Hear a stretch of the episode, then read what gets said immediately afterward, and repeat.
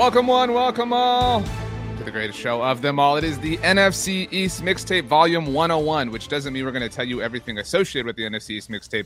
That's just the episode number. But in case you don't know what this is, uh, this is a show where we talk about the NFC East. You can access this on any of the NFC East blog podcast networks across SB Nation. That is Bleeding Green Nation for Philadelphia Eagles content, Blog of the Boys for Dallas Cowboys, Big Blue View for those New York football giants, or Hogs Haven for the Washington Commanders. You can also watch us live on the Bleeding Green Nation YouTube channel or the Blog on the Boys YouTube channel. He is Brandon Lee Gowton from BGN. I am RJ Ochoa from BTB. BLG, there are a lot of mixologists who have thoughts on where they should put their wallet in their pants. As they should. And I think at least one listener did say that you can't put it in your back pocket or you're going to mess up your spine to a royal degree. Yeah, somebody somebody tagged me uh, in an Instagram comment and said, "RJ, I'm listening to the mixtape right now. You can't put your like just exactly what you said. Like, you're going to mess up your spine." And I actually have been having, I, I'll say some back problems, but I've definitely been feeling a little bit more sore than than usual as of late. So uh, that was awfully coincidental.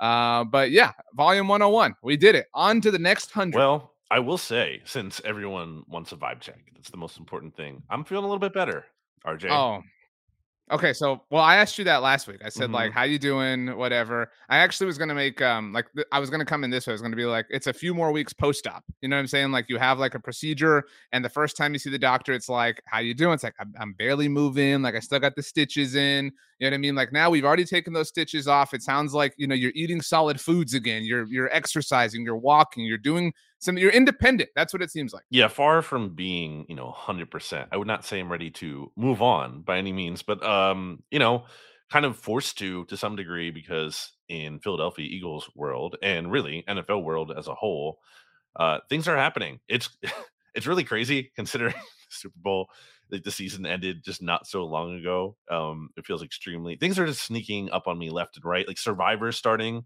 um tonight as a, when you're listening to this podcast, but tomorrow is when we're recording it. Like I'm just I'm not even ready for this. It is a um a hectic time of year. Certainly, the right. Mandalorian is back today. Actually, um, for people, we're recording this actually later than usual. It's three twenty one p.m. Central Standard Time on the last day of February. So this is March for those of you who are listening, uh, because it dropped on on Wednesday, March first. So we, actually, I've seen a million different like things to binge in the month of March. Like there's a lot of TV coming out in March. We've got Survivor, we've got Mandalorian, the new and what will be final season of Succession. Um, I feel like I'm missing a lot of things. A lot of people are into The Last of Us. That's still moving along, obviously. Um, so it's you know we've got the Oscars coming up soon. Like you know. It's, Kind of a, a bump in time of year. Yeah, there. Are, I guess my point is there are a lot of ways to keep yourself preoccupied if you're trying to deal with the emotional thing. We that also you're have a trying to deal special guest on today's podcast, RJ. Throwing a curveball at you. There's a little surprise. I'm moving away from the with. Is this uh is this Holden. Holden? I know you're It's Gizmo. five, but I don't Look at this Holden's little guy. short. He's so cute. Look at uh, Gizmo. dog sitting, okay. uh, and Gizmo is spending a couple days with me here. And he's this is why listeners you need to watch the YouTube version because as RJ can attest to, I'm sure Gizmo is very cute. He has his dinosaur um little hoodie on. it's a hoodie. It's a He's it's, a it's a small hood. guy. Yeah. You know, it's cold out, so you got to keep him nice and warm. And uh here he is. What do you have to say to Gizmo, RJ? Uh, Gizmo. First of all, you look um very um like people say like I want to boop a dog. I want to like ruffle the top of his head. You know what I mean? He looks like he has like a like a good head that I could ruffle and just give him some good like scruffs. Um, Gizmo looks like a good boy. his ears? Um, his I like ears. the That's why he's the name. Obviously, he's like you know Gizmo, the Gremlin. Right. Um, I uh, I love the hood. Um, I can't see the full body. I mean, you're not lifting him up that high. Um, okay, it was like we should just get a full Gizmo Pro. That's you know Gizmo. Whoa, you know we don't have to put a, a disclaimer or anything on this episode. I don't know for the He's visual fine. audience, but uh, Gizmo, welcome to the mixtape. You're not the first dog that BLG has um announced that he is dog sitting on That's this right. show. But he is the best, right, buddy? Mm, He can't hear. He doesn't have the headphones on. uh, good Alright, boy. let him go. Um, not barking. Um, so well trained. Um, I thought you were gonna say we had a special guest and then like bring on an actual guest. Uh, Jimmy Kempski is that's our off season. We, we need to come up with some off season Yep. guest guest lists. We asked people um to tell us theirs. Somebody asked um if we should like said, said that we should do like a, a new heights crossover. I actually saw right It's before. Um, but we yeah, I would love to. Well, Well, you tweeted. Well, you said like I don't know. I'm not blaming them. I'm just saying, like in terms of being able to deliver, I don't know how likely it is, but sure, Okay, yeah. Well, look, look, listeners. BLG was like, "Come on, everybody, be No, I- I agree, your recommendations." ambitious, and then but- like you actually are, and he's like, "How could you dare Not true. the I'm new heights?" saying, blah like, blah blah. know, be ambitious, but also keep your expectations, you know, realistic to some extent. Mm. Um. Well, so um, that was a suggestion. Um, the New Heights crew. I saw you. I was going to say Mhm. right before we started this, you tweeted that Howie Roseman said he's going to be a guest on that show. So um, we're doing some free promotion for New Heights. So maybe they repay us with like a crossover episode. You never know. Um, Jimmy Kempski is a, a guest, not really like a bucket list thing. No offense to Jimmy. I'm gonna, but, I'm gonna know. show. Well, I mean, like, you said that. Well, I mean, he's supposed to be on. Like, you know what I mean? Like, we, we've already kind of accomplished this, and you do a show with him every week. So, um, but Jimmy's awesome. Obviously, I saw. I'll actually, while we're on the subject of um of plugging things, he's selling That's Girl right. Scout cookies for his daughter. So Wow, everybody go to very nice Jimmy's Twitter profile and buy some Girl Scout cookies.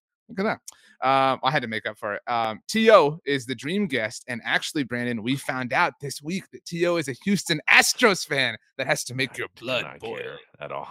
Good, good for T.O. it was really strange.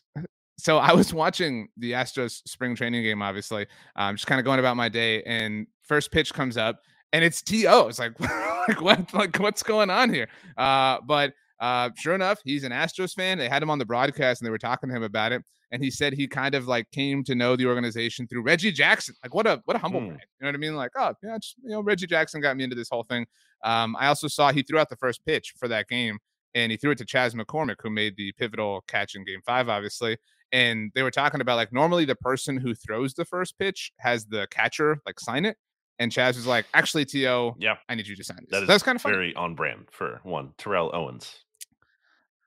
Um, what are your thoughts on the new pitch clock? That's what all sports fans are Um, complaining about these days. Ah, I'm not, you know, like the the biggest baseball guy, but from what I Mhm. have seen, I like the concept. Um, it does seem a little weird to me in terms of you know stealing bases and whatnot and being able to time that out. I guess.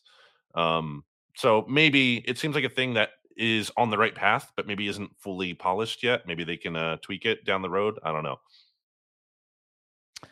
I'm I'm totally fine with it. Um, I'm good. Like I have no passionate take. My only thing was it kind of stressed me out at first. I'm sure you saw like some graphics when the clock was like massive and visible on the broadcast. Like if you want to put it on the graphic, like the play clock or the shot clock, like I'm all Well, for that. You know what I'm saying? I- But I don't though? need this like. Well, there, it's there, but all I'm saying is like Mhm. position the camera, position the clock somewhere on the field where the pitcher and you know all the infielders and outfielders obviously can see it. But I don't need this big, massive one. Put it like bake it in, small, nice. You know, graphics are an important part of a sports broadcast, so make sure it's a What part kind of of that. clock I'm do good you to go. like? Like you know, not this just in general, not in just you Mm. know this context I'm talking about, but like you know, like an analog. So I actually, it's funny you asked this. I recently changed the watch on my Oh, Apple really? Yeah, what do you go Apple with? Watch. This is a, this is a better question. uh, okay. Well, so I uh, I used to be an analog guy because I kind of felt like a fraud having a digital, you know, thing on my wrist. Like it's supposed to be a watch. You know what I mean? I feel like I'm cheating a little bit. Uh, but I was looking at a TikTok and I saw this really cool one. So I, I looked up like Can you I show us pulled up the Apple like? Watch app and was looking. It's Um, I obviously not going to be, There are some Nike, but if you give it a tap or a little uh, click, uh, yeah, okay, interesting. there are some Nike ones. So this is a Nike. You can't see the like little Nike check is in there, but it, it looks like it has the face of an analog, but it has the like big numbers. Um, so now you actually know what time we're putting this together. 327. got- What do you do? Uh, you have all the It's tough See, when like, you. that's too Why, much why for am. I so bad at angling the thing? It's here. Let me just take it off. It's tough because you're looking at. If you take it off, it's gonna lock. No, if yours locks. Well, I need Um, to bring the battery up, but here you go. I have the like the modular. I Okay, so also have the three series. I have an older one. I got this in like 2018, but uh, it's it's uh maybe very me. It's a lot of practical information. I got like the weather and the time and the date and the activity ring. I have that too, like, the battery. In in my corners, I have top left, I've got the temperature outside. Top right, I have the weather conditions. Bottom right, I have access to like the workouts. Like I, I turn it on like when I run or when I walk the dog. And then bottom left, I have the All right. activity. So tweet at So- us at RJ Ochoa and at Brandon Gowton with the uh, like, give us like a little screenshot or whatever. I want to see it of the uh the Apple Watch face. I don't think you Or I can mean, like, screenshot your watch. yeah, take a but, like, picture Take a, what I mean, Take yeah. a picture. Yeah. Um, with the hashtag mixtape watch. Ooh.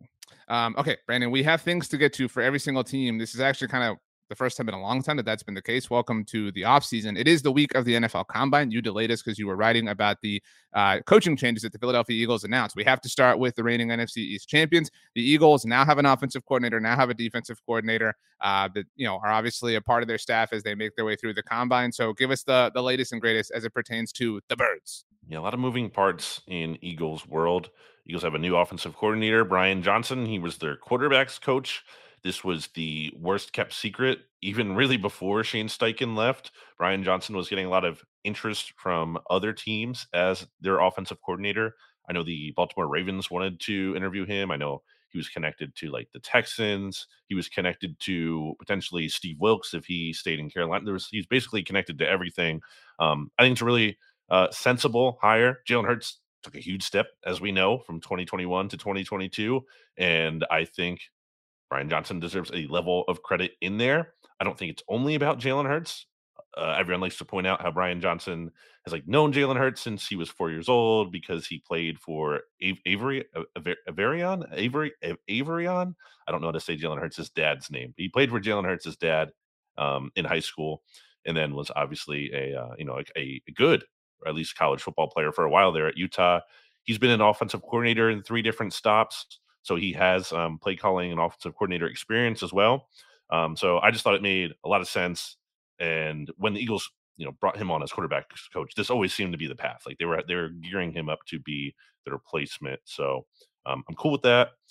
And I think the only downside you would want to say is that um, back when the Eagles won the Super Bowl in 20 February of 2018, they lost Frank Reich and they lost notably um, their quarterbacks coach John DeFilippo.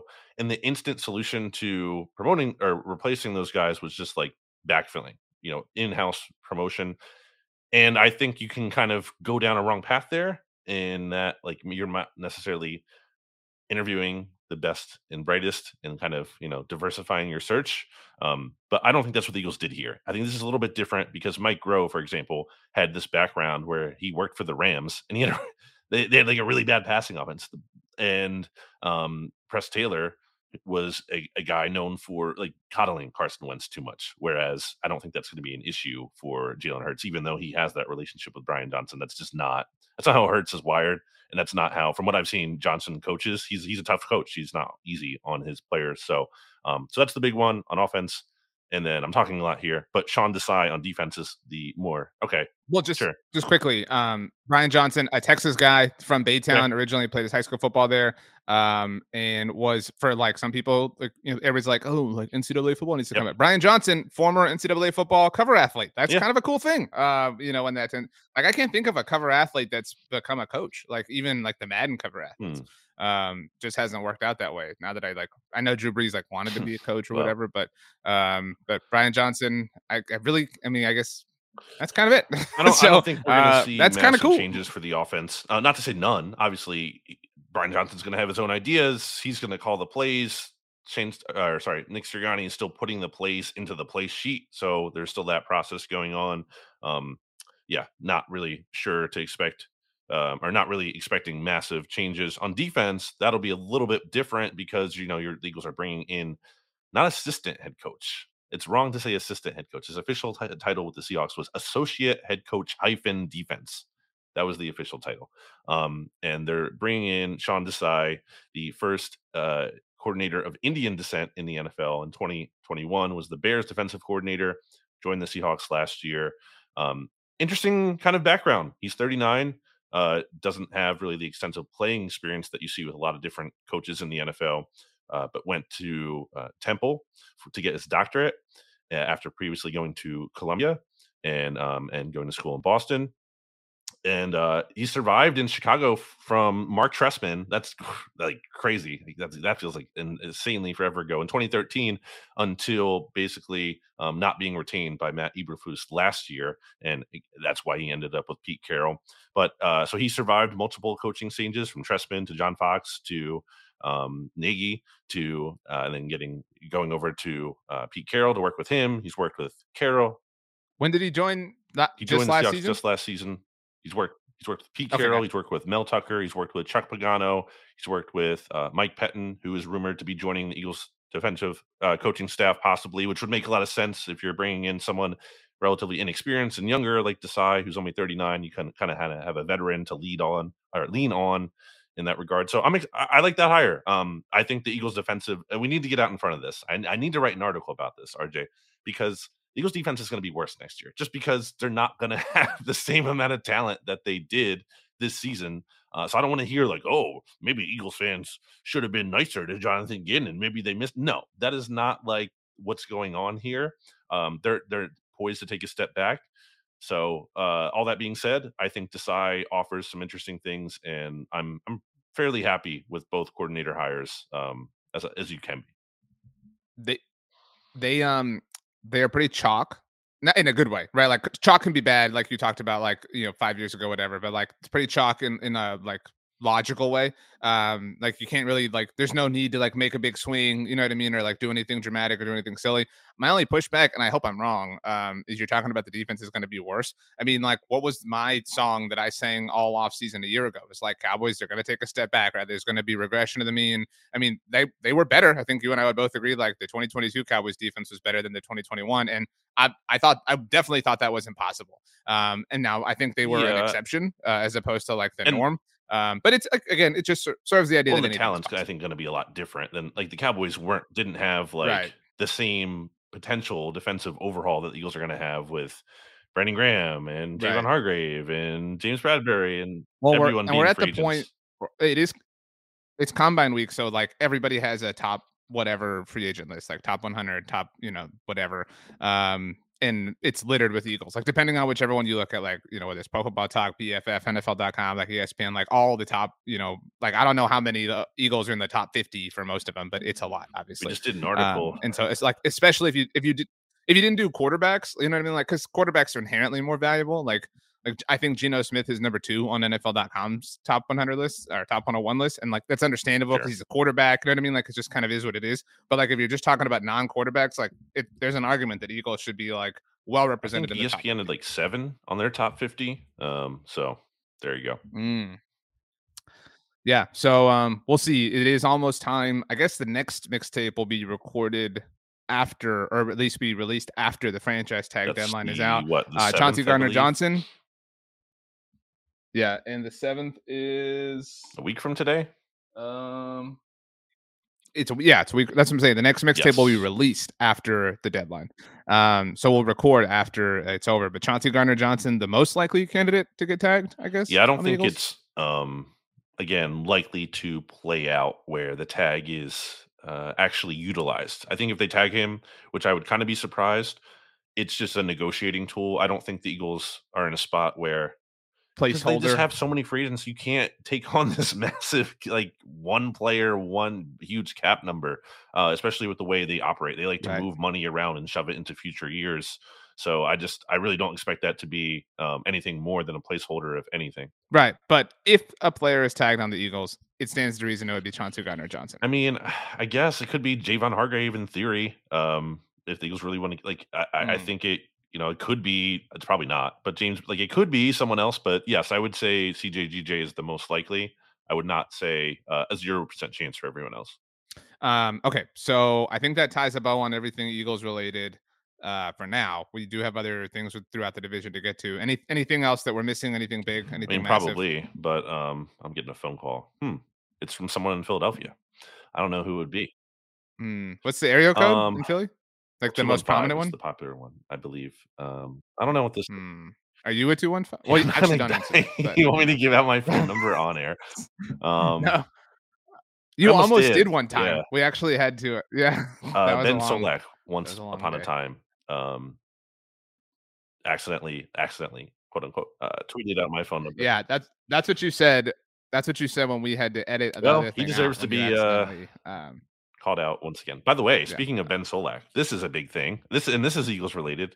Um, so Ben and I do a once a year, an annual. Oh, podcast. this was the this is the Eagles rule proposal, right? That you're talking. Hashtag I saw Eagles, your tweet about this. Sorry, not okay. hashtag Eagles. A hashtag jersey number analytics, where we analyze every single player on the roster based on their number, and it's really fun to do because they matter. They absolutely like, matter. It, it is a subject that matters. Um, yeah. Matter. Well, and I'm just saying, I'm I'm I'm I'm talking to the people who are like rolling their eyes. I just like, I, oh, I, I think Like, those no, people. It's are actually not. I don't. I think actually more people have come around to agreeing that they matter. But in any case, um, the Eagles. So the Eagles did the actual like kind of real news, if you will, that stuff that impacts the game is they proposed the fourth and fifteen on- onside kick alternative. Like again, like they do this like every year. There, well, there was some there was some chalk rule proposals. We They knew it that every was year. going to come. We knew that, that that it was going to right, and we knew there was going to be a proposal to make roughing the passer reviewable. Like again, those Mhm. things really chalk. But this one was kind of new. Yeah. Um, I don't want to spoil or Eagles take away thunder. submitted a proposal for players to wear the number zero, which is overdue. Um, I don't know. I- It didn't say anything about double zero, which I like a lot as well. That's But Old uh, it's saying just zero, as far as I can tell, which makes sense. I mean, th- there's no good reason not to have it. What is the good reason not to have it? what. What is the optimum position? Can't be a special. because double zero, double zero is clearly Yeah. a center. Some kind of definitely some kind of lineman. so- I mean, a fullback could get away with a double zero. I feel like I think like your your like ace returner should be zero. Mm, You know what I'm saying? Like if KaVontae Yeah, I Turpin would wanted to wear zero, like something like that. Like it, like it, it has to be like a like It an elite returner. kicker. You know, you, you can't just be like the dude who like punter. It's way too Yeah. cool of a number for those dudes to be wearing it. I could Mhm. see. So I don't think you know Hurts is going to change from one at this point. But I was I was thinking if the Eagles um, added like Jacoby Brissett or Marcus Mariota, I wouldn't mind the backup having zero. I could do with. I could I could I could deal with it. Uh, I know it's maybe you could say it's too cool for a backup, but I think it's fine. Also, uh, Devon Witherspoon, RJ, who is a popular Eagles uh, Mm. mock draft target at number ten. I believe. No, sorry, wrong player entirely. Um, the Oregon guy. Look, I'm not even into it. Christian Gonzalez um, from Oregon. He Right, the wore corner. number zero at uh, for the Ducks. So clearly, the Eagles are just preparing for him to wear that in Philly. Uh, well, Marcus Mariota joining the Eagles, by the way, in general, would be like the the you know the prince that was promised sort of thing, right? like that would that would be It really funny would. if that finally But it makes sense. happening. It's a Um, logical fit. My la- my my uh Marcus Mariota, uh, one of the stars of quarterback, the Mm. new Netflix Will not be we're watching gonna see. Um, that. this, um, yeah, we know you won't. Um, but even even though I think the reason you would watch it the most would be actually be the Kirk Cousins stuff, No. which is like kind of a testament to why you won't. Well, that it. and anyway, Mahomes also. um, so right well yeah you don't want to see the end of it obviously but anyway um last thing here and then we'll get to the cowboys um I- I- actually, on the subject of the chiefs the chiefs do you recall they were the team who proposed allowing the flexibility that we was now see with horrendous, jersey numbers and right like they should like be stripped of their Super Bowl Right, title. I agree. so stupid thing but it was their do you remember their reasoning that they said and in case anyone isn't aware the the fact that like do, receivers and corners or why you get whatever so is mad were about it. single digits like well so the chiefs petitioned for this to change like this world to change this Yeah. this new world that we live in that sucks um and and their argument was there were players on their practice squad who were having to double up because there were limitations at the time right like because Mhm. linebackers can only wear certain numbers whatever well i saw a photo of the chiefs super Uh-oh. bowl roster like the day before the super bowl and there were like Mm. three players wearing Mm. double digits despite the fact that not every number was taken so how can you be the team that's like we have to change this rule so that we don't have this specific situation unfold and then have that situation Absolute unfold? And total frauds. Wow. Okay. Uh the Dallas Cowboys. Um, so I mentioned we're recording this on Tuesday. It's uh you know 20 till 4 p.m. Central Standard Time. Stephen Jones spoke this morning. Um, we'll probably hear from Jerry at some point later on this week. He'll do the bus thing. So everybody check out Blog on the Boys. Um, you know, we'll cover that. Um, and Mike McCarthy will What obviously speak as well. Uh, but Stephen Jones, Jerry's bus in Indianapolis. He has a like a charter I don't think that's something like, like people his just know. I just, I mean, Cowboys fans perhaps, but I don't think other people know about that. I guess maybe apologies. Jerry generally um at the combine specifically kind of holds court for the local media Okay. on the bus. It's like a like a sort of state of the union, if you will, at the combine. Is but that, the party bus that Dean on the Blandino, the former NFL head of officiating, was on? It is it's the same it's the same bus in Okay, to general. Uh, but yeah, so anyway, th- right, the Dean Blandino who was the architect of the worst call that went against the Cowboys in the Mhm, last like mhm. 25 years. Right. Th- that feeds your theory totally. Anyway, um, so Stephen Jones spoke to the local media on Tuesday, and nothing he offered was breaking news, to be very clear. But the fact that it's confirmation of things is significant, right? Because it is, you know, confirmation. Um, so the headlines number one, the Cowboys are very likely going to extend Dak Prescott this offseason. His cap hit obviously balloons. This is when his extension that he signed two years ago kicks in. Um, that will happen. It makes sense. The discourse, when it does happen, will be stupid, but it is going to happen. In all likelihood, they can save about $22 million this year if they do extend him. Um, mm-hmm. Let me mm-hmm. blitz to these and you can get to them. Um, he said that they are likely going to use their their franchise tag this offseason. He did not mention on who, but you know, like the Eagles, you can make an argument for lower, not lower level players, but less likely situations. But they they do exist. They're non-zero quantities. The most likely one, Tony Pollard, $10 million. Um, he said that Zeke's making a lot of money. I think it's interesting. The day that the draft ended last year, he was asked about the team not drafting a running back. He said, Well, you know, Rico Dowdle's in a contract year, Tony Pollard's in a contract year, Zeke's making a lot of money. He's been saying that Zeke's making a lot of money for a year now. And he said that Zeke knows that. Um, I'm starting to believe myself that they're mm. probably going to cut him. That would be significant, though, just because he is a favorite of the front office. Um, he said they believe in Michael Gallup coming back this year. Um, he talked about how CeeDee Lamb and Trevon Diggs are offseason priorities for them, how they both or they want both of them around long term. They will very likely pick up CeeDee Lamb's fifth year option this year. They don't have that luxury with Trevon Diggs. Um, he obviously is in a contract standoff with the team entering the final year of his deal. So we'll see how that goes. Um, and Tyron Smith is expected back this season, which is an interesting development. Um, I can't imagine them cutting him. Um, I think it's either Dallas or bust. Like a lot of people have suggested maybe they would trade him. Um, I just don't think that's going to happen at this point. He also said that Terence Steele and Tony Pollard are both expected to be ready for training camp. Terence Steele obviously got hurt uh, in that Texans game, uh, and Jason Peters had to come in and play right tackle.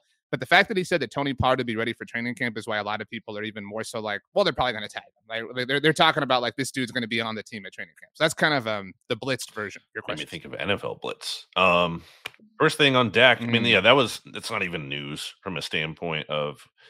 I believe we talked about this like literally right after they lost to the 49ers because that was part of my thing. I'm like, they have to pay him. They have, they're literally in a spot where they have to extend it. They have to do. I mean, obviously, unless they just don't want him as their quarterback anymore, but they're not going to do that. Well, and and my my point then was if they didn't, it would be telling because it would say like we're willing to kind of stomach this to have options in the future. Um, but they're clearly, you know, they're willing and they should. I mean, like everyone yep. consider everyone can sit here and make all their jokes, but Dak is one of like call it what you want, top seven, eight, nine, whatever. He is one of the better quarterbacks in the NFL. It makes sense to keep him around long term. He's still very young on a relative scale.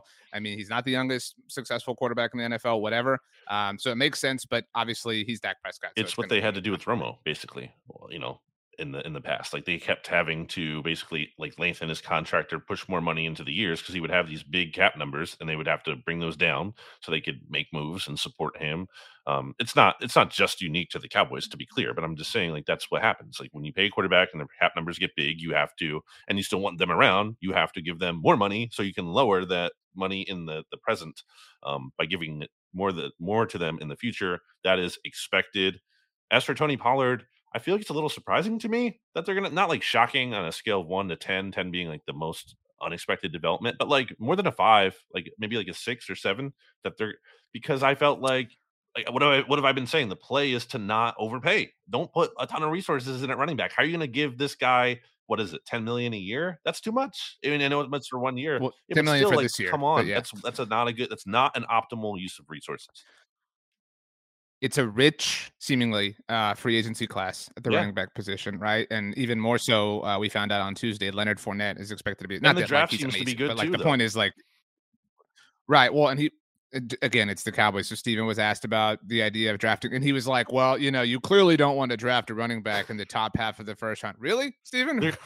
okay, uh, but uh, but said, you know, in the back, and like I do. That's why, I'm like, I do think we've gone a little far as like a football society with the running backs don't matter take. Like, they matter, and like, I'm fine spending. Like, you want to spend a second round pick on one or whatever. even like a late first, like yeah. Josh Jacobs is a late first round pick, whatever. Um, there are examples that work out. Um, so like, but I, I, am a little bit too scarred from that. Like I'm not, I'm fine admitting that. So like I want nothing to do with Bijan Robinson, but like they're gonna keep that pot stirred just because that's like the Cowboys way. Uh, but it would like it's so stupid to me that like anyone in in one breath can be like, well, they're gonna tag Tony Pollard and draft Bijan Robinson it, with the 26th overall pick. Like, dude, what are y'all doing? Like, um, I, I'm not like bothered or upset or like pumped about the Parr thing. Like I've said the entire offseason, like I'm fine if they tag him. I'm fine if they don't. I'm fine if they bring him back on a long term deal they they are very clearly focused on finding more explosive playmakers. He is one. So like I do think that they feel stuck like man, we have a shortage of explosive playmakers and he, we know he's one. So we're going to keep him in tow. We have CeeDee Lamb and we have to utilize the cap room that we're going to create by extending Dak Prescott to add to that, you know. So count. you are expecting Zeke to get cut. But do you think if I had to guess, give me a yeah. percentage chance it happens.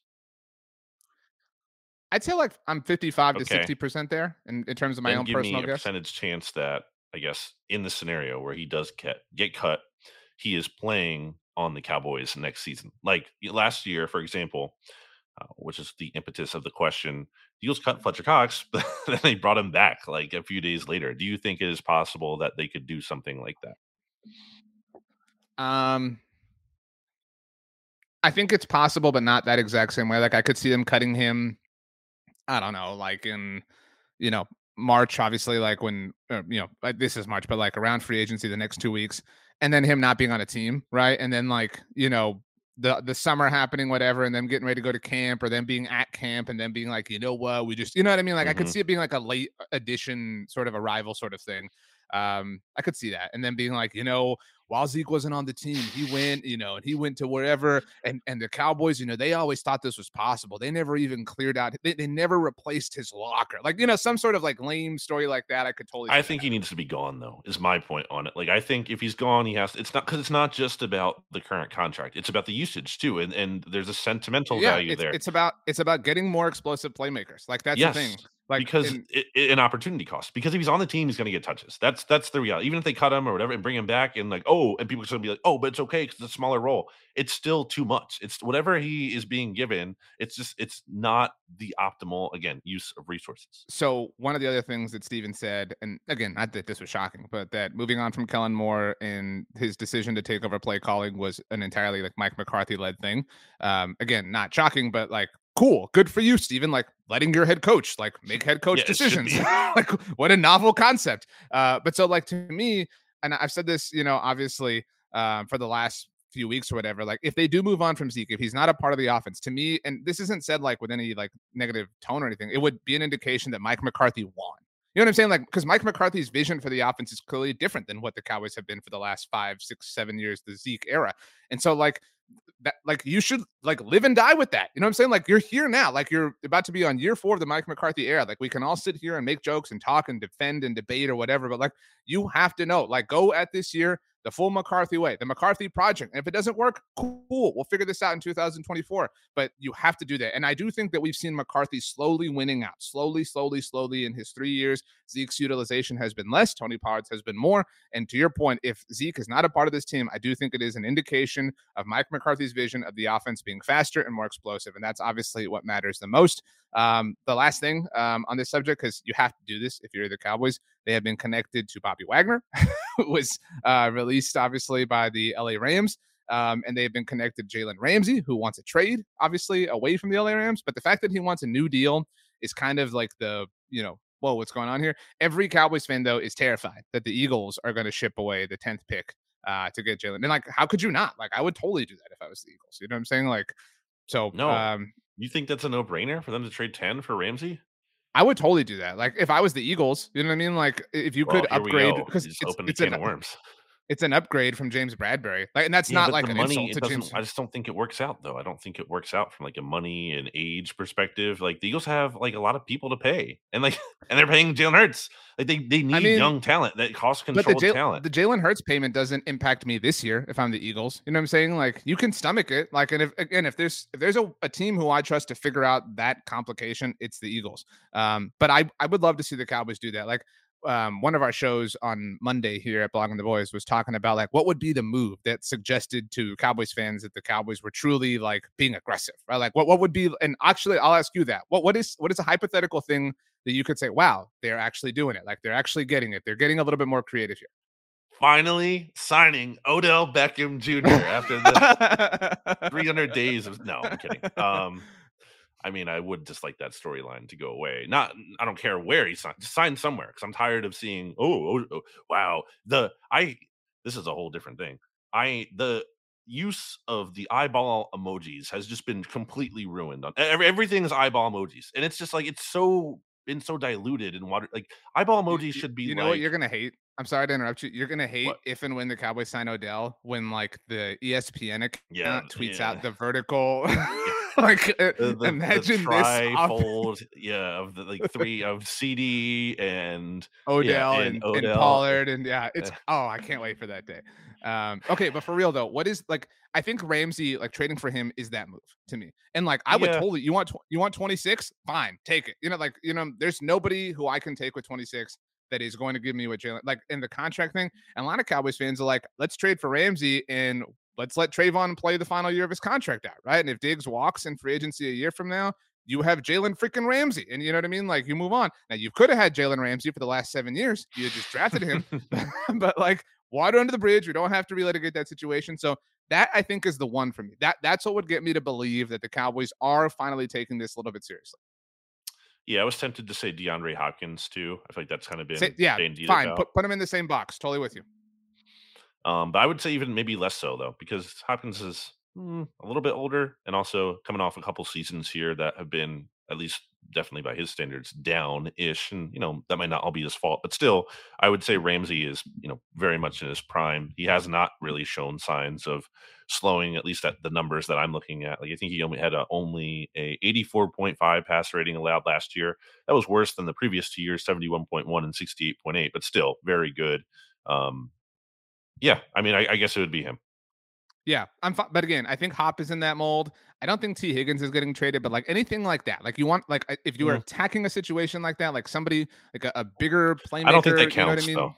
I think it has to be someone like AJ Brown level of like just this is established star player. I, I like Higgins. I think he's good, but I think it's a little Yeah, I bit mean, different get- than Maybe I'm, Hopkins. I'm, I'm like, Ramsey. I'm stretching the parameters just a little bit to include him, but he's in. He's, he's closer to that than he's not. You get what I'm saying? But you're right. Um, but yeah, Hopkins, Ramsey specifically, I'm all down for. Um, so okay, that's that's the Cowboys side of things. Let's take a break and then we'll get to the other two teams in the division. Welcome on. wow, we're back from break. Welcome on, we're Really a great time. Um, wow. Did you see Brandon that uh Jeff Probst is starting a podcast? He's our competitor now. I did. Oh, that's why Rob. Okay, interesting. Because I was listening I, to the. I Uh, haven't I haven't listened to whatever you're talking about, but uh but yeah, Yeah. Jeff Probst is starting a podcast uh where after every episode of Survivor, they will not he was very specific to say in the TikTok I saw, this is not a recap, which was it was almost like he was like, this is not the lame ass RHAP. You know, he was Yeah. like, this is not a recap. This is uh going behind the scenes in terms of how we put the episode together, which is cool, but like Sure. I'd I'd rather listen to Survivor Know It Alls, Jeff. Well, I might have to check it out to see if it's any good. But uh, I mean, I guess I'll listen to Rob Has a Podcast, which everyone should listen to Rob Has a Podcast. And hey, no better time to get in on Survivor than tonight. New Between season. you and I, who is who is Rob and who is Stephen Fishbach? Um, I think that's very clear. I think it's very clear who is who. I think I think you you and I both know the answer to that, and the listeners will have to figure that out. Um, okay, the New York, once again, good at football Giants, making a move. All right, Wow. big time action happening with the G-men. They are going to be releasing Kenny Golladay on March 15th. I mean, so like this is kind of an awkward thing when teams do this. It's like we're gonna cut you, but we're not doing it yet. But so like he's effectively cut. He's out. Giants moving on after two years. Not an exaggeration to say maybe the worst free agent signing in New York Giants history. Certainly one of the worst like general free agent signings in recent NFL history.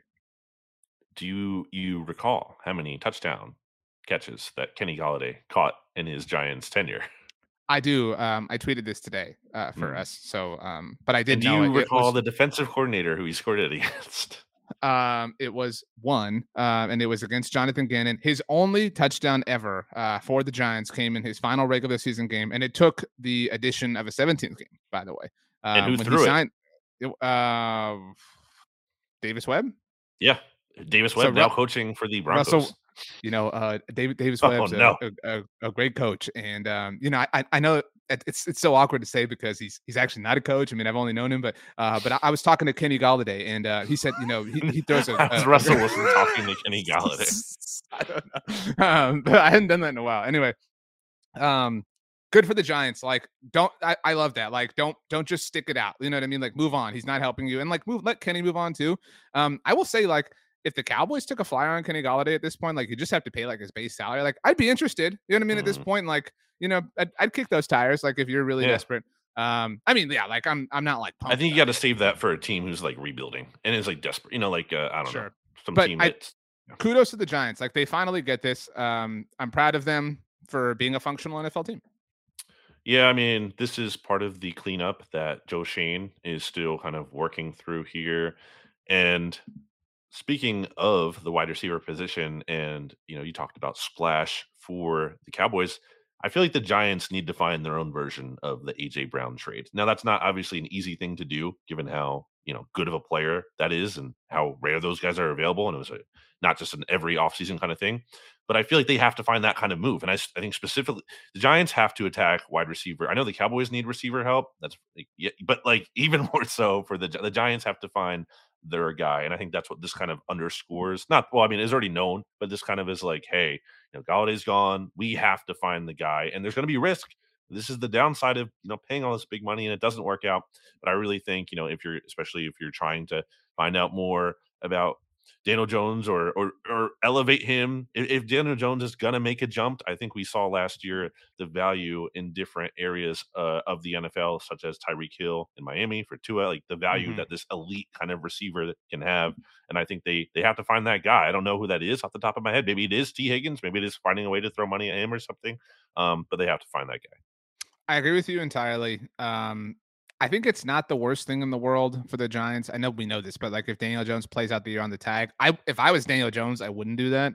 Um, just because like you're you know you're never going to have the same like level of negotiating power like even if you're a playoff team next year like the fact that it, it, was this like come from nothing story like that energy is so hot like you can't replicate that a year from now unless you like won the super bowl obviously um so i mean yeah like i was just like when you were kind of describing that, like, what if this is impossible, but like, what if they traded for like Justin Jefferson, right? Like, what mm. if Justin Jefferson was like, hey, I want out, like, you know what I mean? Like, I'm sick of this, like, he not needs impossible. a new deal.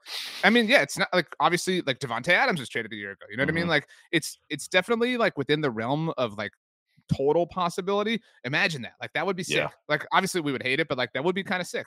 Yeah, I think at that point too, like that's your you're you're going forward with Jones, right? Like you're you're like we're betting on him. We're getting Justin Jefferson and let's ride. Like this, this is what we're doing. Not Broncos country. Let's ride Giants country. Let's ride. Um, I, I, don't know. It's so weird. We've talked about this already, so don't we don't really need to rehash the entire debate. But that is the big question of the Giants right now. Are they gonna extend Daniel Jones? Are they gonna franchise tag him? I'm gonna say, in terms of what, you know, we I think we already talked about should. I think it's a little bit more interesting here to maybe talk about what we think will, based on reading the tea leaves. Now, I'm looking at this article from Big Blue View here, and Joe Schoen spoke the combine on Tuesday, and um, he said, "quote To franchise Danny, I don't think that's the best for the organization, and I don't believe it's best for Daniel, especially as we try to build the team around him." So, I, I think they're going to get an extension done with Jones. I think that's what they're going to do, and I think they're going to tag Saquon. Should they tag Saquon? Like, I mean, I think I mean, it's better than extending him for sure. I mean, I would not. I extending I, I was, him, wrong move. I was reading. um I'm going to say yes. I'm going to say actually yes. They should franchise Saquon. You can get one more year out of him. I think that's fine. But yeah, you can't give him that big extension. Um, I was reading a Sigmund Bloom article about it was like through a fantasy lens, but it was talking about like what we learned about the running back position last year. And obviously there was a lot of like love given to Christian McCaffrey, and obviously he had a unique season being traded.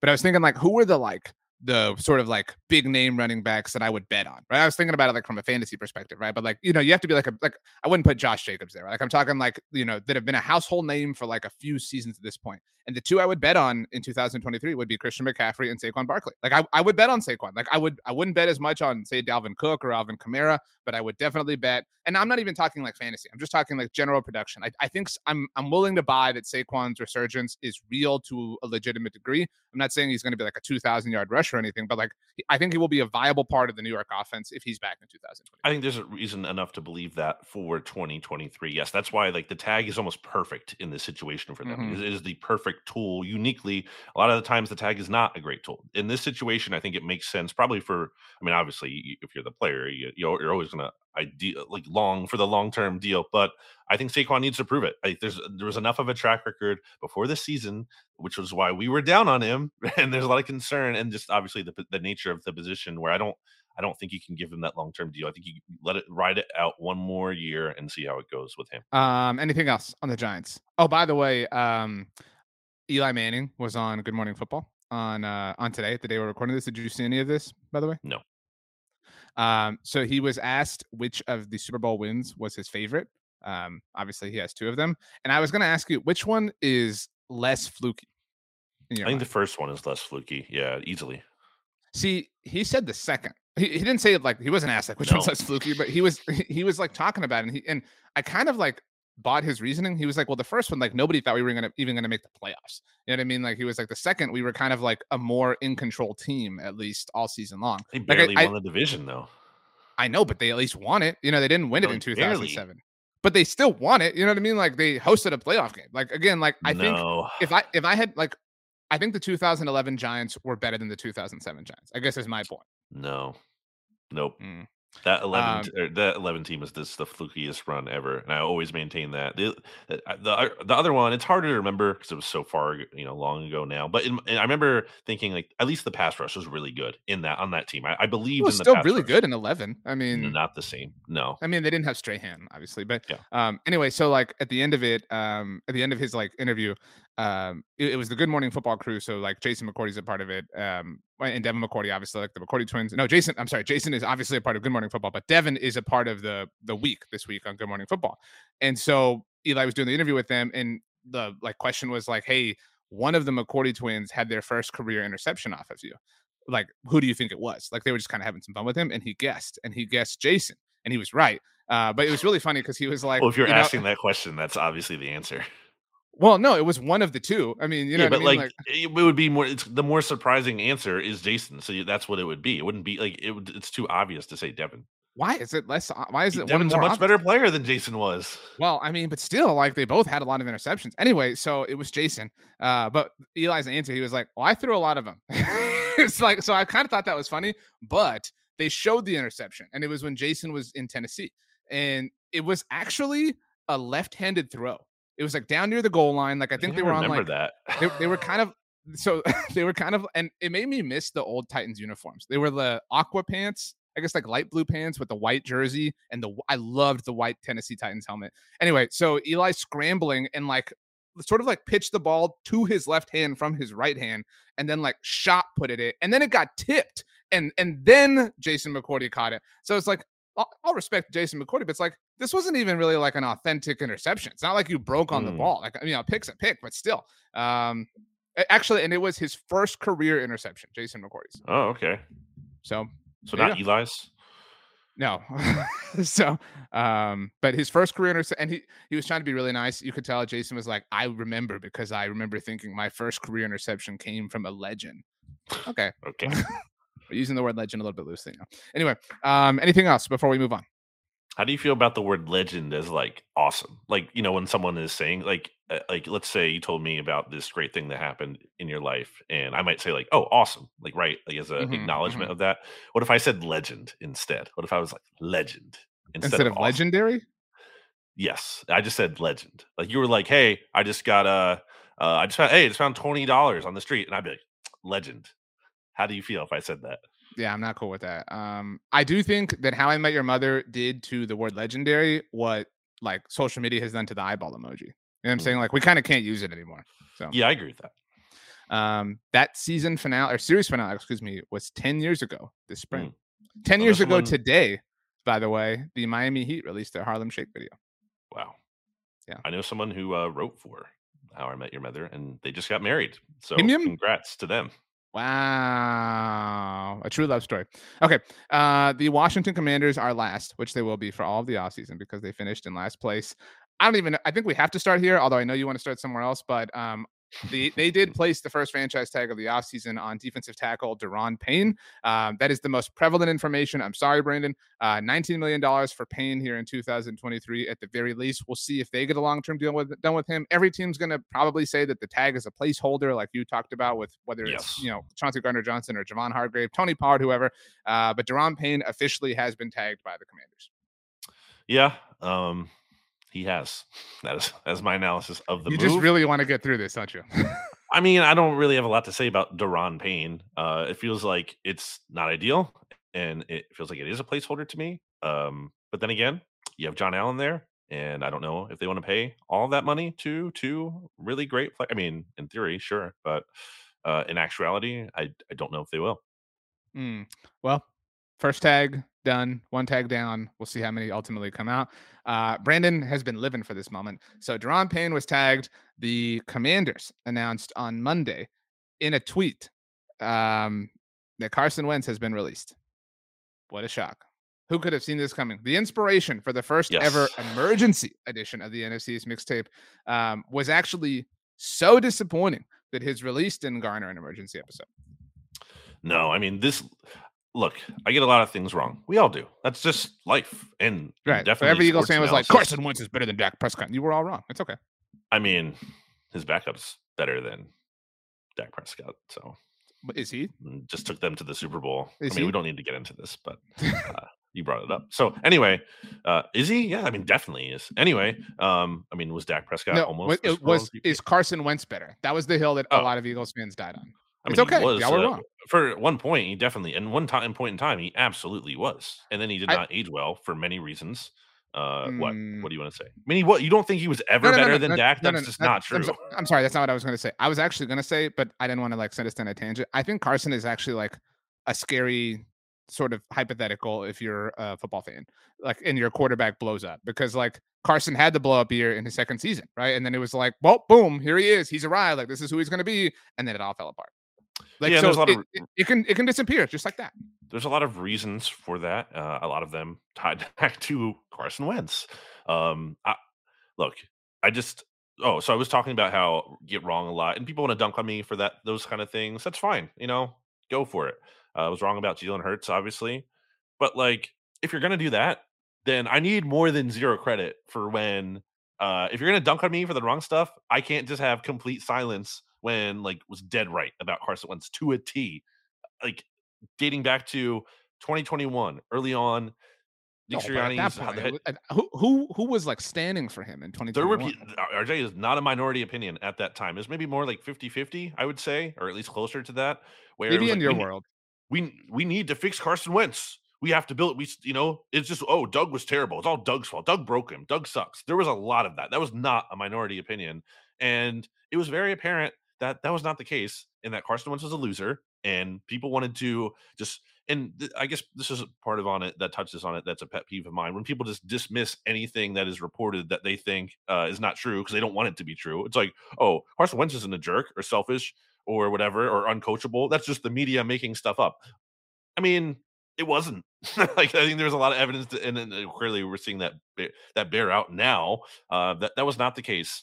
And uh, look, you know, Carson Wentz deserves credit for the Eagles winning a Super Bowl. They don't win a Super Bowl without him. He put them in such a great position. So that is absolutely true. More than one thing can be true. At the same time, um, it's, it's very easy to root against him and kind of uh not be you know heartbroken about his downfall here because he was brought on by himself and it was so predictable that he was going to fail with the commanders uh, like we we said at the time of the emergency podcast that you referenced that it was a crazy for the commanders to be like you know what this guy who couldn't get it right with the guy that everyone thought was going to fix him frank reich we can actually fix him like that was so obviously not going to work out and i don't want to hear that well, it wasn't the biggest risk because they didn't take on like as much because they were able to cut him after a year and they only gave up a couple thirds. Like, no, it was a complete waste of time, predictably, the whole time. So you wasted stuff that could be going to actually building the team in a long term way for just a, a one season that was a total wash and a total waste.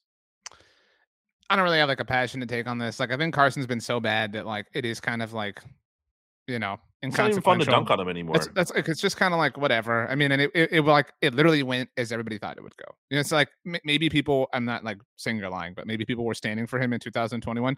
Nobody was standing for him when the Commanders traded for him. Nobody. No. You know, e- even Commanders fans are like, "This is stupid. Like you're you're literally just going to waste a year of our lives." And that's exactly what happened. Like it was so bad. It was so there was there was never like a point. You know what I'm saying? Like, there was never like a well, maybe they got this right. You know what I mean? Like there was never anything to the like Commander Carson era that it worked out where you were like, huh, you know, whatever. No, well, it if was anyone may have been a little favorable to him, I'm not. I don't think you were like super favorable to him, but you were so against the Colts that you were willing to. I was proven totally right. Like in, in the like if you were like willing talk- to absolve some of the blame. I feel like not all of it, but some of it on Wentz, and I think it was just a case of more than No, one thing can be I- true. The Colts what- deserved a ton of blame, and so did what Wentz. I did not like is Carson was clearly at the time that the Colts even acquired him. I mean, That, like that's what I'm saying. They had no issue making somebody who was like some some NFL like some athletes like are kind of like more naturally scapegoated than others. You know what I'm saying? Like it's easier to scapegoat some athletes versus others. And Carson is one of those. Now a lot of that is his own fault. To your point, so I'm not like admonishing him in any way, or I'm not uh, exonerating him in any way.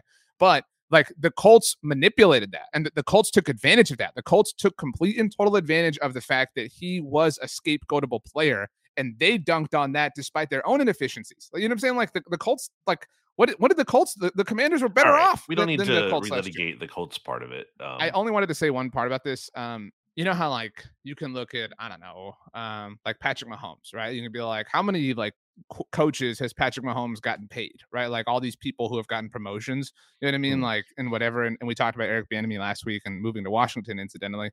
But like, I feel like Carson Wentz is the opposite. Like, like I feel like everyone who's been closely connected to him has actually only like lost their job, and Mm. they've wound up getting different ones, obviously. Mhm. But like, you, like we, I know you don't want to talk about the Colts, but like Frank Reich kind of staked his entire Colts reputation on him, and it blew up in his face. And because of that, he had to, you know, he got fired. I mean, and rightfully so. Like he did a terrible Yeah. job, but you get my point.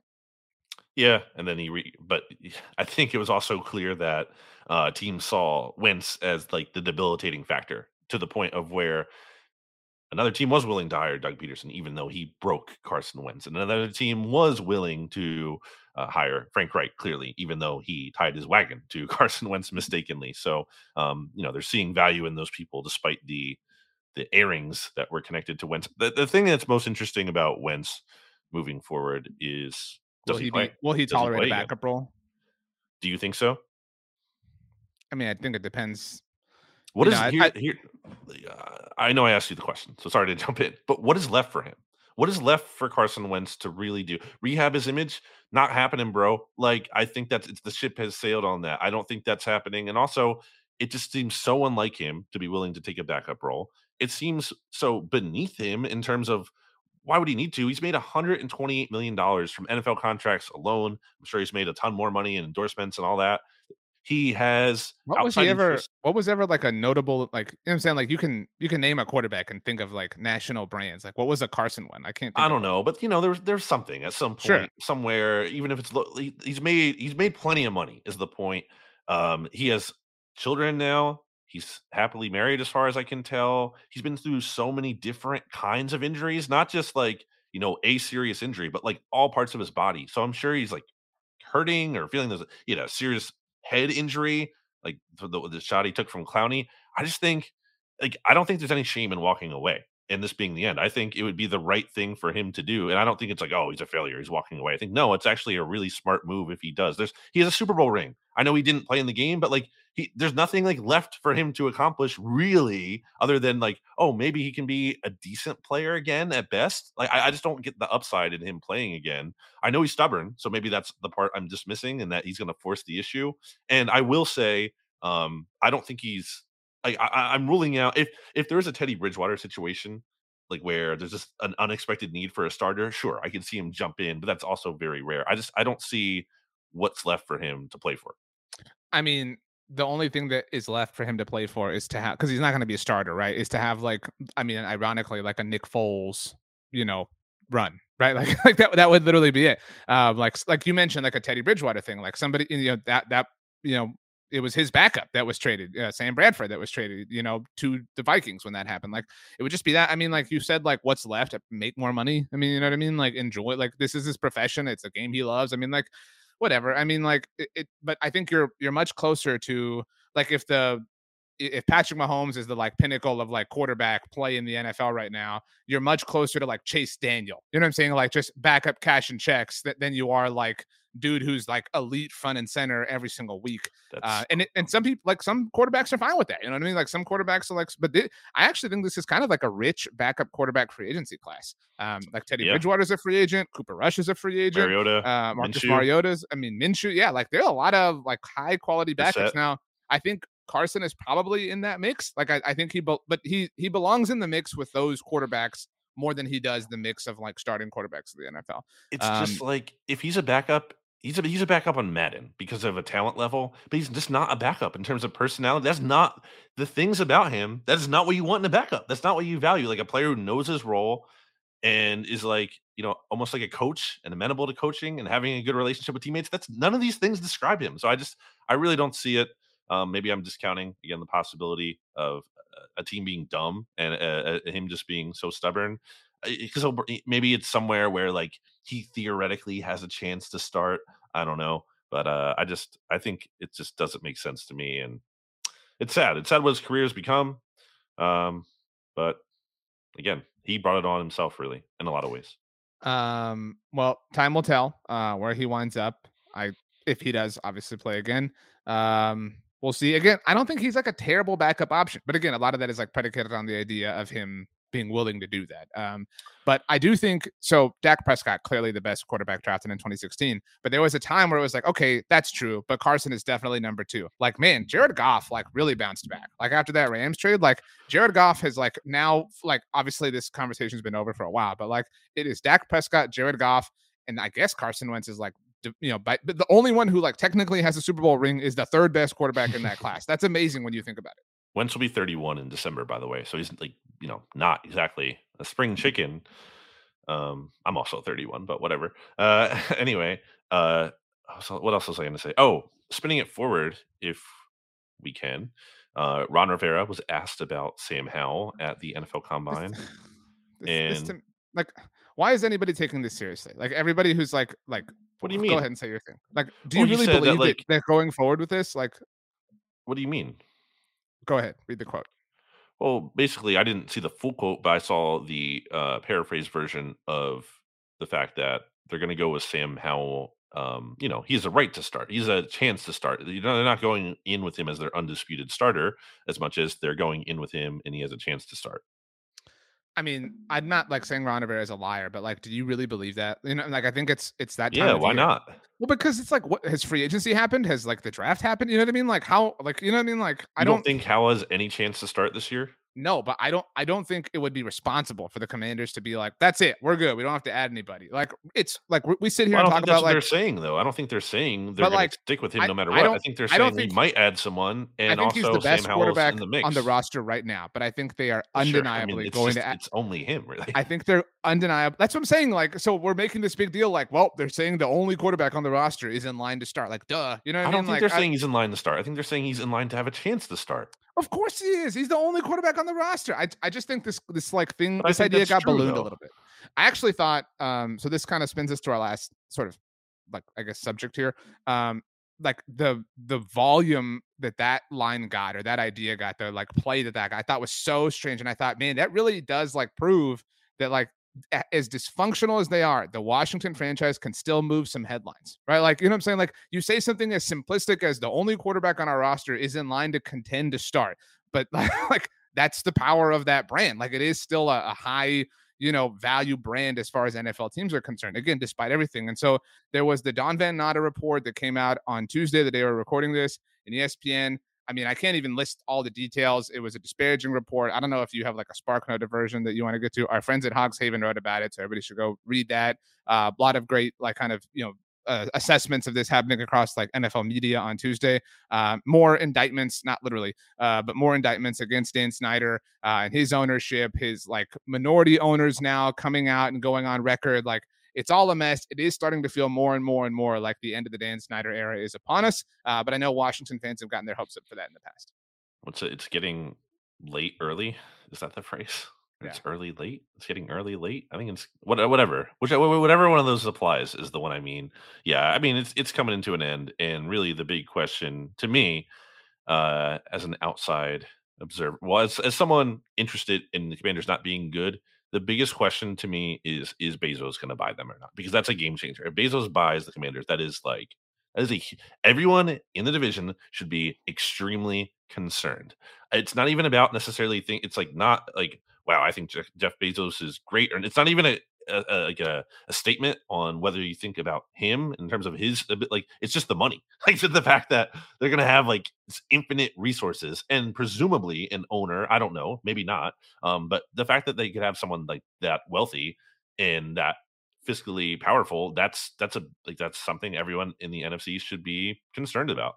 Also that um energetic you know what I mean? Like, like, hey, Sure. let's let's be good. You know what I mean? Yeah. like, you know, like you know what I'm saying? Like, because some owners like, and not just in football, but like some owners are like, hey, let's just like let's make some money. You know what I mean? Yep. But like an owner who's like, hey, let's Yeah. just be really good. because he has it's not like we need to make more money it's like i have a ton of money yeah Right. And like as we enter, like here's the part that will actually be like annoying, annoying. Um, as we enter a world where like streaming or whatever becomes like more and more and more and more a part of our lives. Like we obviously know that Thursday night football is on Amazon Prime. Uh, we know that the Sunday ticket is now on YouTube TV. Like if like the owner of Amazon gets in involved with the commanders, like we're gonna get like that team shoved down our throats. You know what I'm saying? Like as far Yeah, i as wonder like how that would work i I, know I know, but like um, you get my point. Like Thursday night football will be like the official broadcast of the Washington Commanders, you know, and like again, like, they maybe you don't. only play on thursday night from I now. mean, may, maybe we wouldn't mind that, but you get my point. Like they they will be much more a part of this like scope of like the conversation, and they really kind of haven't been for I would say like most of our lives, like you and I.